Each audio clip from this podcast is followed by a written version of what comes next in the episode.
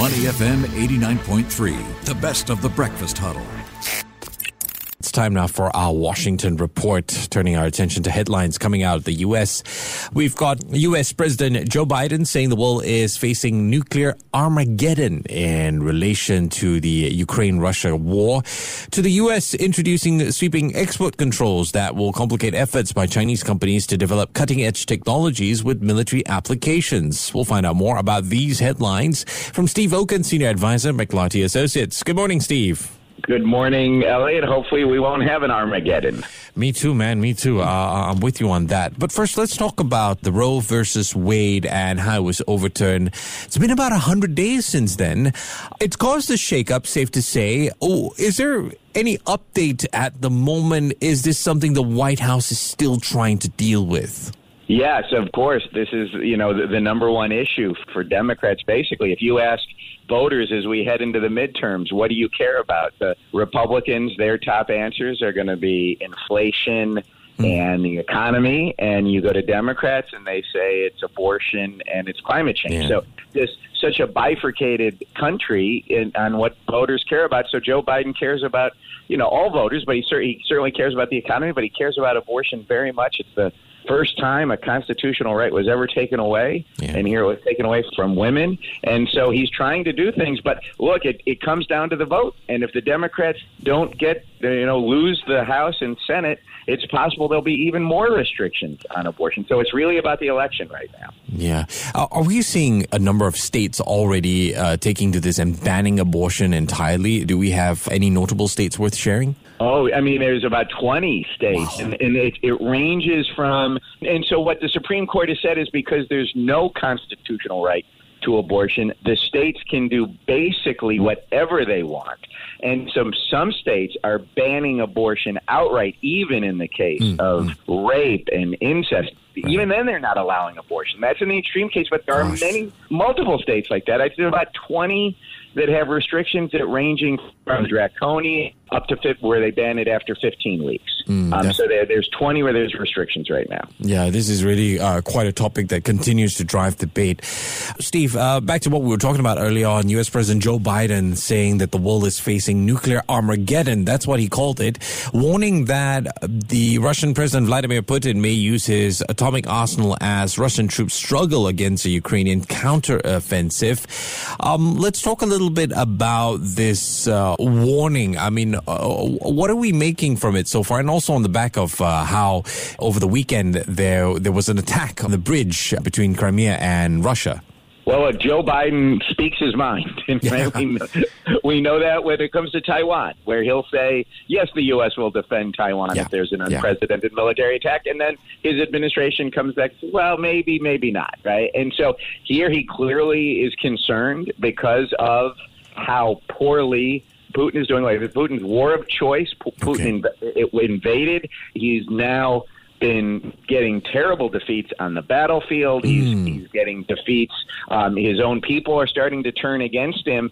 And what? And if if he loses, you know, he's out of power. Mm. And so, what's going to happen to him? So, yeah, of course, you're worried that he, they've got one of the the largest, I think, nuclear arsenal in the world could he use it if he if he gets that desperate? That's certainly what Joe Biden's worried about. I think what a lot of us are worried. Yeah, but the French President Emmanuel Macron did rebuke Joe Biden's warning of potential impending nuclear Armageddon.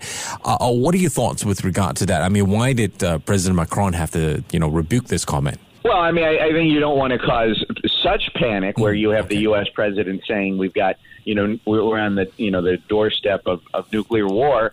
But that's it's certainly something that people should be worried about, and the people in Russia should be worried about it. And what is what is their leader going to do? Are there checks on him? Mm-hmm. You know, the U.S. president just couldn't launch a, a nuclear attack if he wanted. But if Putin gets that, but if continues to go this badly, what happens if they start to lose Crimea? Is he yeah. going to do use a tactical nuclear weapon? And who knows what happens after that? So yeah, that everybody should be worried. But uh, of course, understandable. Macron would want to walk people back that uh, we shouldn't be consumed with this fear, but we should be worried about it. Mm-hmm. Worry about a call for calm at the same time. Steve, uh, here's an interesting piece. Uh, President Biden pardoning thousands of Americans, or is set to pardon thousands of Americans convicted of simple possession of marijuana under federal law. What does it mean when you say simple possession? Well, then basically that's it. If you so if you have a you know uh, if you had a, a joint and you know or a marijuana cigarette and that's all you had, the police could arrest you. Yeah. And so there are thousands of people who have been arrested in the past. It's not like they're sitting in jails and there's thousands of people who are going to get out of jail, but these are people who have a criminal record. And when you have a criminal record in the United States, tough to get housing if you're looking for yeah. federal housing. Uh, employers may not want to hire you because you're an ex-convict. You may not be able to get other benefits because you have a prior drug conviction. And so what this pardon does is it it wipes that off. So now you have a chance like all other citizens to get these types of benefits, both public and private, you haven't gotten just because you were in possession, not mm. dealing, but just because you were in possession of marijuana. Mm. And, and the other thing, Elliot, is of course, look, the U.S. has, you know, the, we always talk about racial justice and racial inequality. Right. Black people, white people use marijuana at the same amounts, but black people are three times more likely to be arrested for possession. So this helps clear off some of that racial inequality okay. that we've had in the U.S.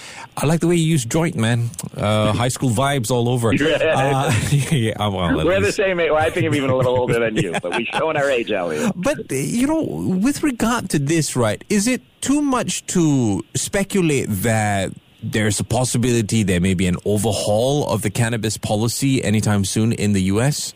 No, look, I mean, he and the president did say that because this is the first step, and then the other thing right. now is that marijuana is in the same class of drugs federally mm, as mm-hmm. is fentanyl and LSD, uh, and and so that limits the amount of research can, that can get done at the federal level. Okay. And so this is so the next step is to to change the classification of marijuana being a Schedule One drug. And he asked the Attorney General and the head of the Health and Human Services to do that. I don't know if we're going to get to where you know the United States, you know, legalizes marijuana. Mm-hmm. I think mm-hmm. that years, years and years off. But no, I mean, clearly, look, most of the country supports legalized marijuana. Okay. More than two thirds of the U.S. want it. Okay, uh, Steve, let's move on to the U.S. introducing sweeping export controls that will severely complicate efforts by Chinese companies to develop cutting edge technologies with military applications. This is going to affect China in a huge way. What are we hearing so far in terms of reaction from them?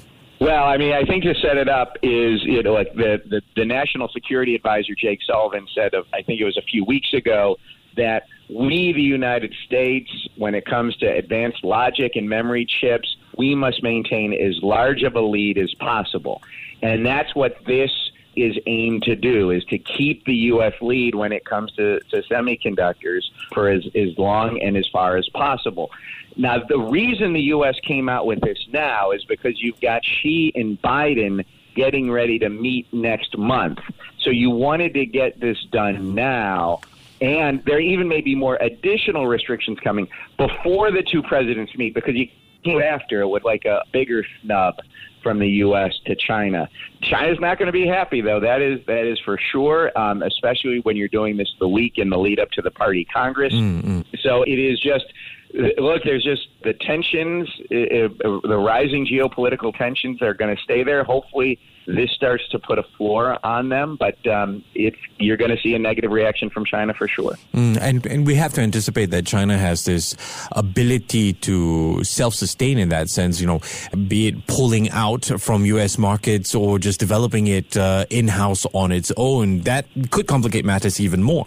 Well, they haven't ability to do that. Look, but China mm, has okay. the money mm, to, yes. do, to to get these type of you know semiconductor chips. Right, right but they haven't been able to develop it on their own yet. They don't have the ecosystem to really do that. So bringing, you know, this is going to delay what China aims mm. to do, which is to become, you know, self-sufficient when it comes to, to the supercomputers okay. that are needed. And the U.S. is very wary of these because these are the types of chips. They're used for, you know, weapons of mass destruction. They're used for advanced military systems. Mm. They're used for surveillance of, of citizenry. And so this is what they're they're trying to prevent China getting that cutting edge chips that they need that they haven't been able to produce on their own that the U.S. can, that Taiwan can, South Korea can, and, and some of the European countries can. Mm, and certainly helps to keep them on top of the food chain in that sense as well. Well, thank you so much for keeping things perspective for us and breaking down those issues for us. I've been speaking with Steve Okun, Senior Advisor of McLarty Associates. Steve, as always, a pleasure. Take care and have a great day ahead. And have a great week, Elliot. To listen to more great interviews, download our podcasts at moneyfm893.sg or download our audio app. That's A W E D I O. Available on Google Play or the App Store.